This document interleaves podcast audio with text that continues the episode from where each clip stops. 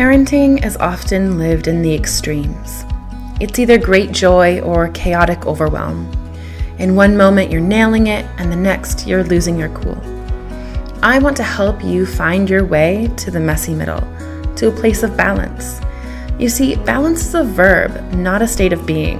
It is a thing you do, not a thing you are. It is an action, a process, a series of micro corrections that you make each and every day to keep yourself feeling centered. We are never truly balanced. We are engaged in the process of balancing. Hello, I'm Doctor Laura Froyen, and this is the Balanced Parent Podcast, where overwhelmed, stressed out, and disconnected parents go to find tools, mindset shifts, and practices to help them stop yelling at the people they love and start connecting on a deeper level, all delivered with heaping doses of grace and compassion. Join me in conversations that will help you get clear on your goals and values and start showing up in your parenting, your relationships, your life with open-hearted authenticity and balance. Let's go.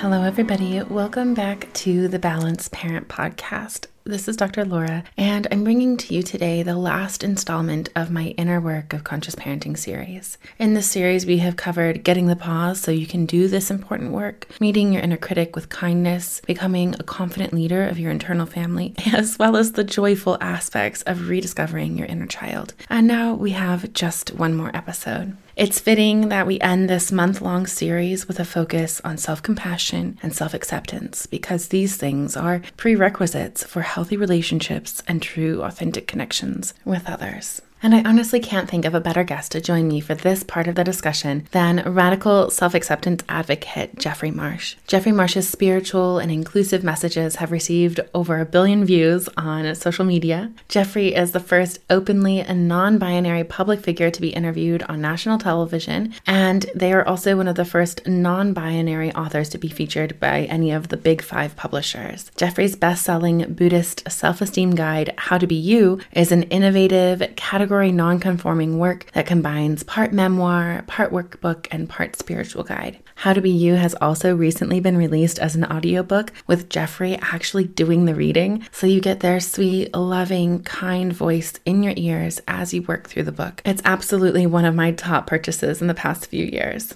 So something I never expected when I started this podcast was that I would actually have the opportunity to meet and interview some of my personal heroes. But I have, and I really never get over the thrill of that. So I was really excited and overwhelmed and honestly a bit giddy to meet Jeffrey, so much so that my initial intro was a bit all over the place. But they set such a lovely example of sweet kindness and humor during my rather fumbling intro that I couldn't bear to cut out even a second of their voice. So you get this intro and the next one where I introduce them again. And I hope that you enjoy this interview and that you take the messages that we share in it to heart. Hello, everybody. This is Doctor Laura Froyen, and I'm very excited to have this episode today. I have, um, oh, just, I can hardly even say it. I'm so excited. Hello, doctor. Hello. Hi. So today we have Jeffrey Marsh, who is a non-binary activist and educator who has been I just guiding so much of my own inner work in self-acceptance. Their videos and message is reaching all corners of the globe, and they have a best-selling book called How to Be You that is just this innovative combination of memoir and guidebook and workbook that I know you all love and want to get your hands on. And so, Jeffrey, thank you so much for being on the show. I'm really excited to have a conversation with you kind of about some of the inner work of fully accepting yourself that most of the families just that I that. work with are doing. Just that. You know, let's just talk about that. Just this little thing. But the things that this show is about is understanding that in order to fully love and accept your kids, you have to fully love and accept yourself. I know. And everyone just throws self-acceptance right out the window. It's like, well, I mean, and I do, I work one-on-one with people. I work with groups. I work with, you know, I do social media and et cetera. And no matter what, people tend to throw self-compassion out the window. So it goes out the window when you think you need to be a certain kind of parent. And so you need to sacrifice your own self-compassion in order to parent someone else. But the parents listening should know that it's pretty universal. And people think in order to be a firefighter or a singer or a teacher or whatever, a yoga instructor even, for heaven's sake, you need to throw self-compassion out the window. It's something that gets in your way from doing what you need to do. And people definitely think that about parenting. And quite the opposite is true. Oh, well, keep it in your mind, because it's funny. I will. In all of my courses, the very first thing I teach is self-compassion, because it's the necessary mm-hmm. foundation. And it can't go out the window, because you can't do any of this work on it. I think so many of us were parented in a way, parented through shame, blame, judgment, and guilt. These ways that were used to control us, to get us to do shame, blame, judgment, and guilt. Yeah. Mm.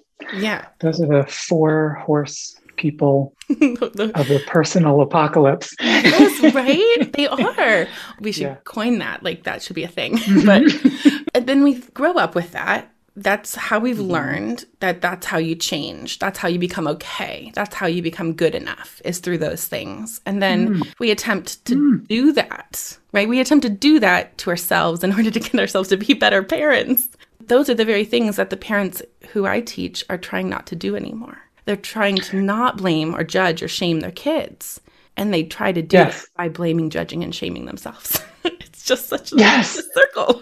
Exactly right. I mean, you really hit on something, because it's as though in order to be compassionate to someone else, I need to be hating myself.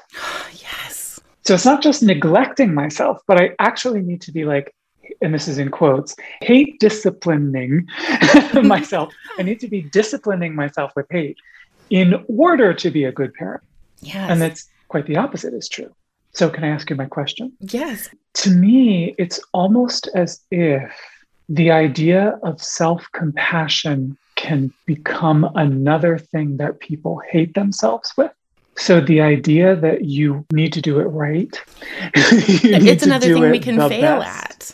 It's another thing you fail at. Absolutely. And here's the real tea. Do you feel that people hold themselves to such a high standard that what they're actually demonstrating for their kids is how to hate yourself?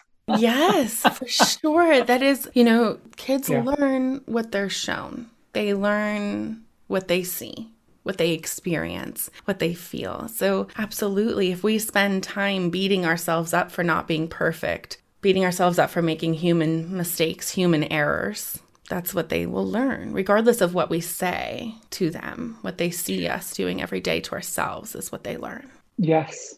This is why I love what you teach, because you teach yes. this in this broad sense that all humans need to know this fundamental truth, that we are all seeking to be seen and valued and loved and accepted. And that all starts with us.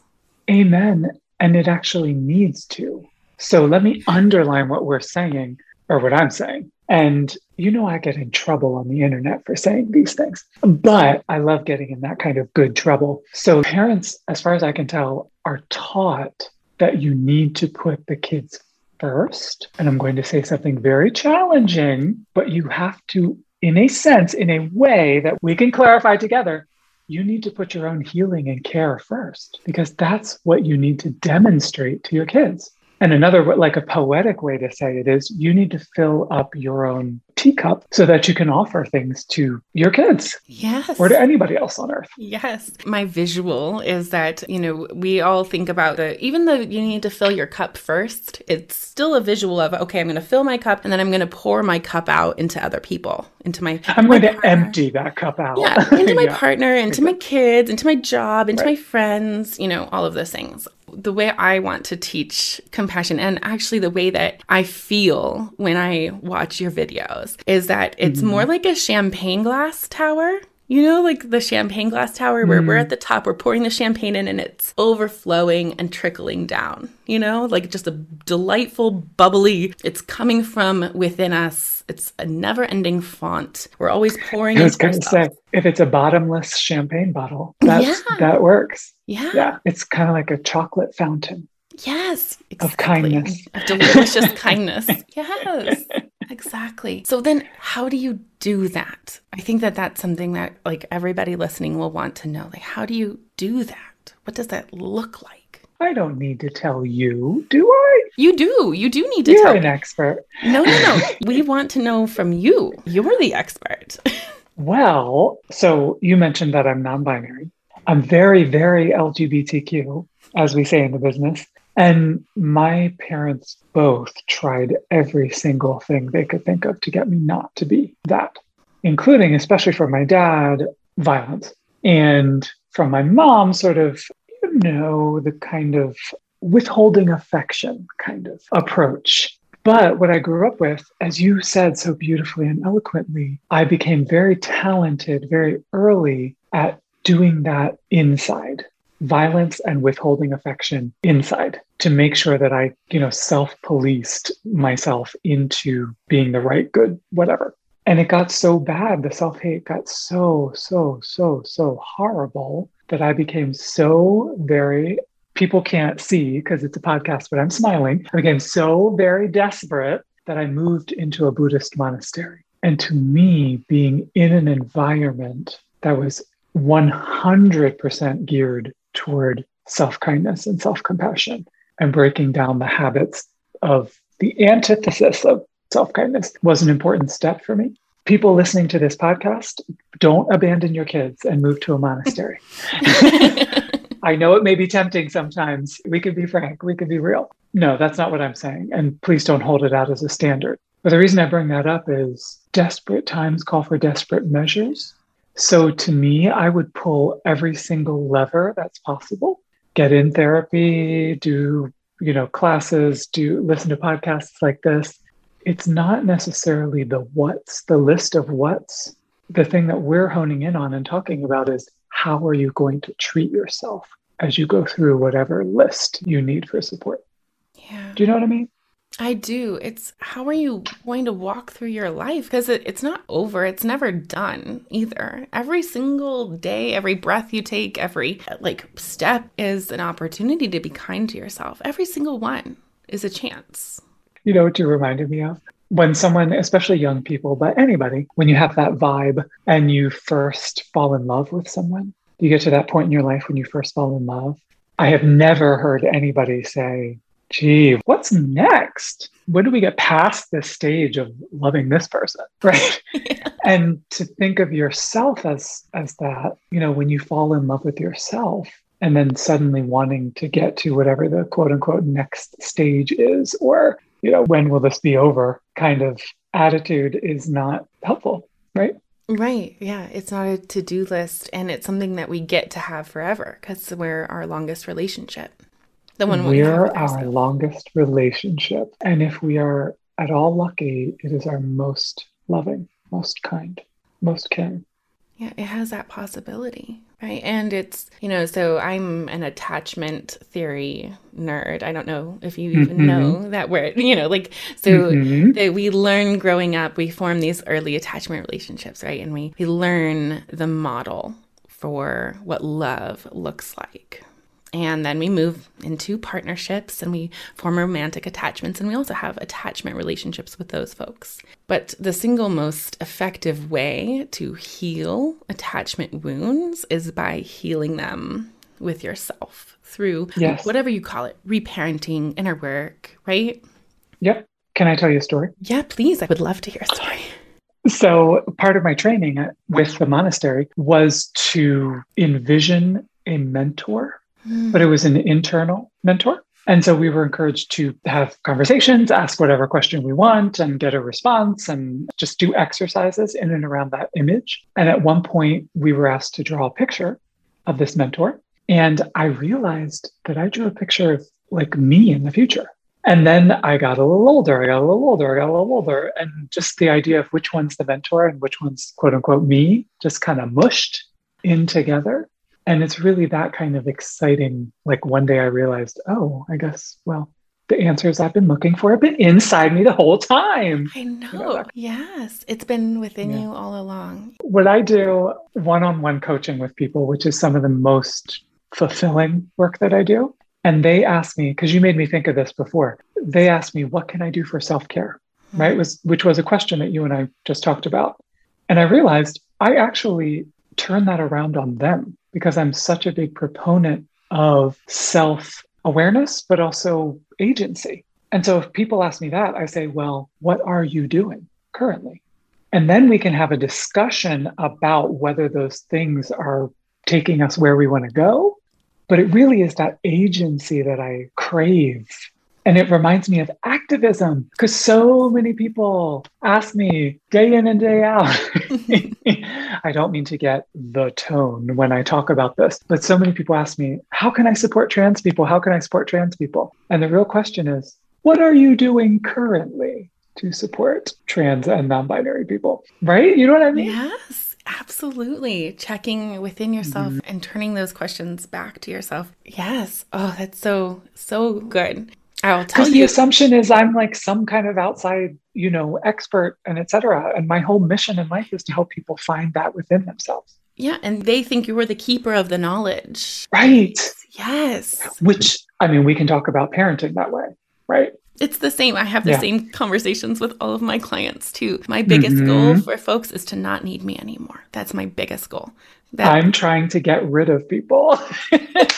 No, but for real, it's my biggest goal is for them to, we work on cultivating your wise inner parent. That's, you know, but that's the work so that you don't need a guru out here telling you what to do. You need them for a season. They need, you need someone to walk alongside you and guide you, but you know, it's always Amen. Within you. And notice you didn't say the perfect parent within. Mm. Something very different, oh, right? Yes. Yeah. We're not going to try to be perfect, but it's that sense that I don't have any children. The only perspective I have is having been one and working with a lot of parents who come to me for spiritual coaching. And it's almost like that's, we were talking about what a really rich discussion I have with people all the time is, what do you want to impart to your kids? And then when they answer that, I ask, well, how are you treating yourself, right? Mm-hmm. I want my kids to get that they are totally loved and that they have agency and that they, you know, that everything that happens, everything they feel is is okay. And then I, you know, then I say, got you. Are you doing that with yourself? Yes. Right? So it's I, the question to ask, right? So I don't know if you know this about yourself, but you're a parenting expert. What? You are. Like, this is, you can put that in your bio and in your Thank on you. Your C V because that's, I feel that's like everything. I mean, really, my jam, and you mentioned it, is reparenting. Yeah, reparenting and inner child work and all of that stuff, but the ways that we treat ourselves. Yeah, it's beautiful. That's my jam. It is. Can I ask you a question that a few people... No. I, you know, I'm out of here. This interview is over. Oh, no. Okay. Have you ever had anyone say that? I haven't. No, it's the first. um, but a few people in yes, my community yes. have asked, you know, I've mentioned that you're coming on. And so a few folks who have kids who are gender fluid or are in the process of transitioning just have a few questions. Um, so I know some sure. listeners out there. And so, you know, if there is something that you'd want parents whose kids are in those positions, and sometimes quite young. I think the youngest one in my community is three, who's moving in those directions. Is there anything that you'd want these parents to know? Three years old. I mean, I feel, looking back, I think I was probably pretty obvious around very, very early myself. Yes. In my expression. And it's really beautiful and wonderful to me that human beings are just who we are. And um, we get to be... We're working, and we get to be. We're working towards yes. a world where we get to be. Like we're. Amen. Just, yeah. We're just all on a shared mission to raise a world that's kinder. I mean, you got that right. Raise a world that's kinder. You know, my teacher at the monastery used to say that you are a very handy person to practice with, meaning, you know, you are the closest person to you to practice being compassionate with. And then you can take that process of compassion and do that with other people. Hopefully your kids. Yes. Oh, that's so wise. But everything we talked about really translates well to a trans, non-binary, gender fluid, gender queer, gender enthusiastic kid. They're going to, not to bring down the mood, but they're going to get treated very unkindly by the world. Sorry. I wish I could come on this podcast and tell a different story, but creating a safe environment within your home mm. is going to be absolutely key, because whatever is out there is not going to be very safe or kind. You can absolutely lay as much groundwork as you can with teachers, with school, but my goodness, they are going to learn that the outside world is not a safe place. So it's actually essential that you are a kind, good, compassionate parent. Again, not perfect, but that you are accepting and kind and, and lovely to them. Do you and want to what, talk practical tips? Yeah. Of what yeah. that looks like? Because we can. Ab- yes, one hundred percent. And luckily, I know that all the parents who listen to this podcast are absolutely creating that haven for their kids, no matter for their kids. And we have lots of kids who have neuro differences. And, you know, mm. we are all working to create that haven for our kids, no matter what. But yes. So tips, especially one of the moms who messaged me very worried about her child entering into school and how to start talking and liaising mm-hmm. with, with teachers and all of those things. One thing I would do is tell your kid, and using, you know, age appropriate language and ways to talk about it, of course. But I found out when I was about thirty-five years old, because I was getting harassed, we would call it today, and beat up at school almost every day. I, I would go into school and it was not good. You know, like milk poured on me in the cafeteria and all that kind of stuff every day, but also physical violence and, and everything like that. And I found out when I was about thirty-five years old that my mom would go into the office at school when I was in class, and she would yell at the administrators and the principal and people and say, "You're supposed to be protecting my child and you didn't protect my child."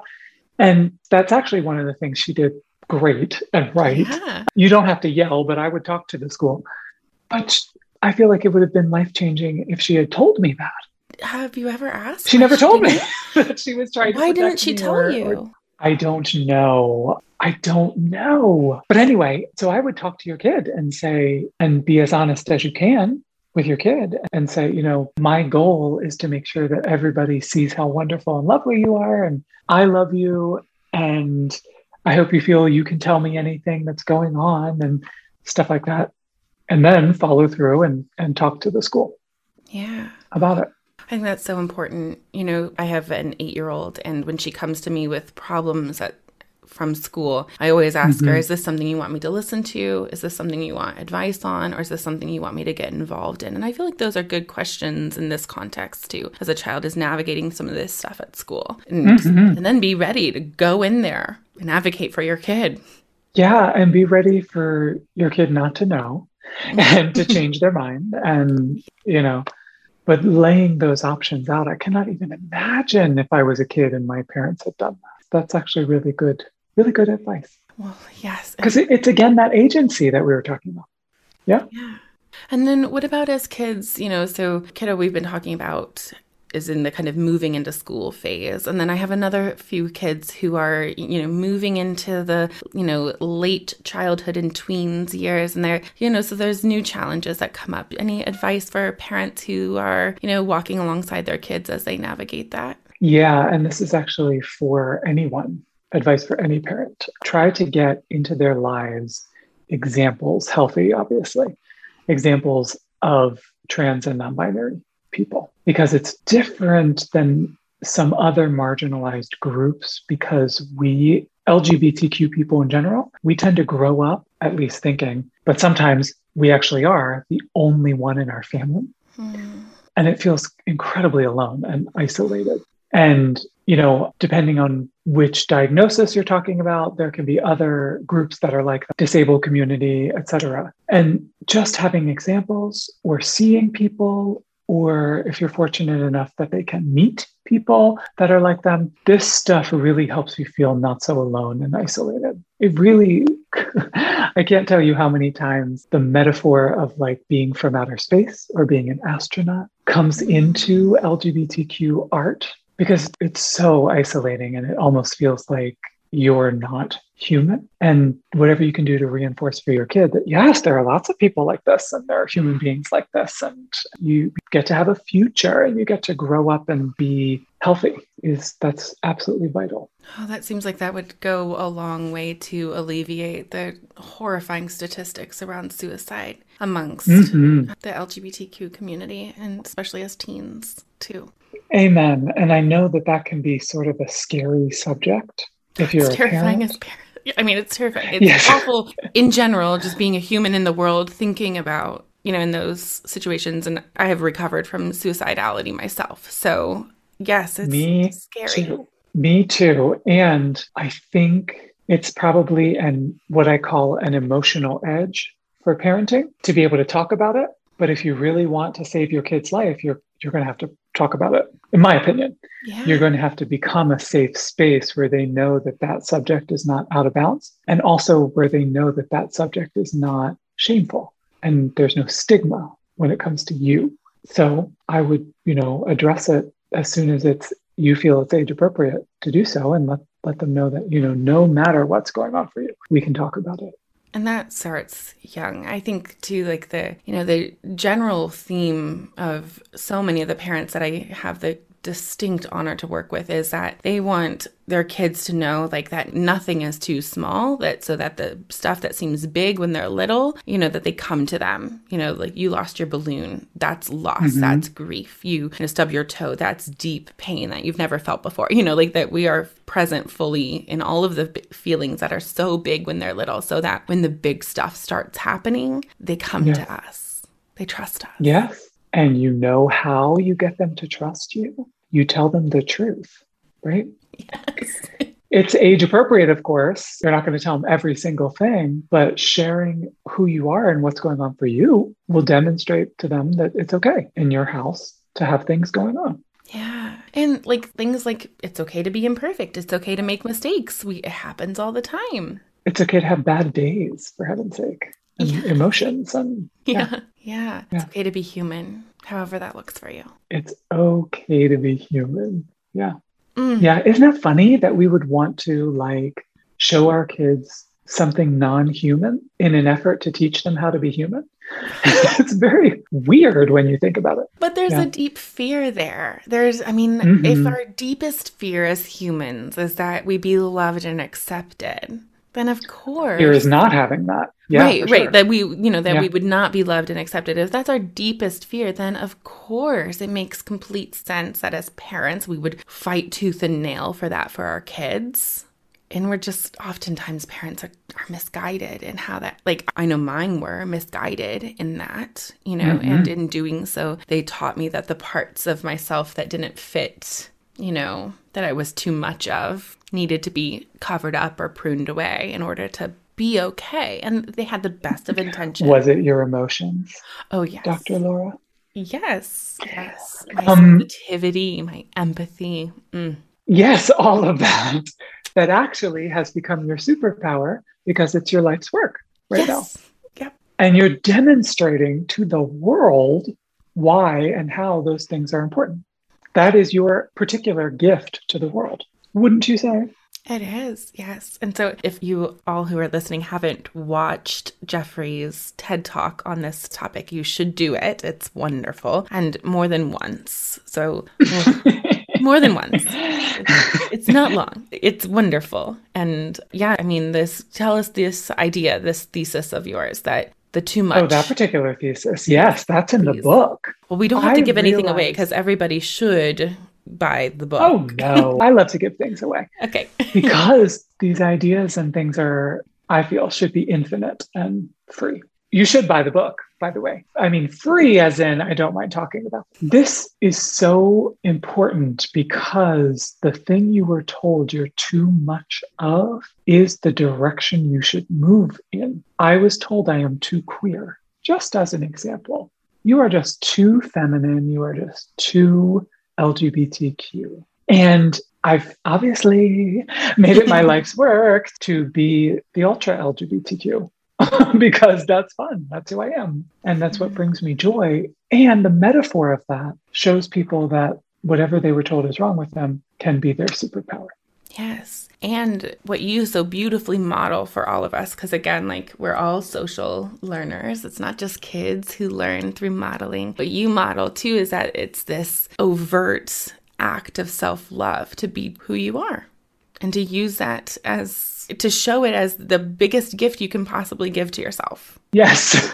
The biggest gift you can give to yourself and to the world. To the world. Yes, to the world. Because we do tend to think that compassion needs, we need to decide. We think compassion is a finite resource. Yes. And so we need to decide if I'm going to give it to me or if I'm going to give it to them, whoever that is. But of course, you can get just like the champagne fountain that we were talking about earlier. It's just infinite. And you can just pour lots for you, lots for them, lots for everybody, lots for your kids. I have a meme that I made like four years ago that says mm-hmm. that almost exactly.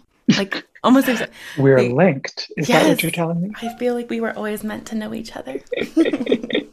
Thank you so much for this conversation. I really You're welcome.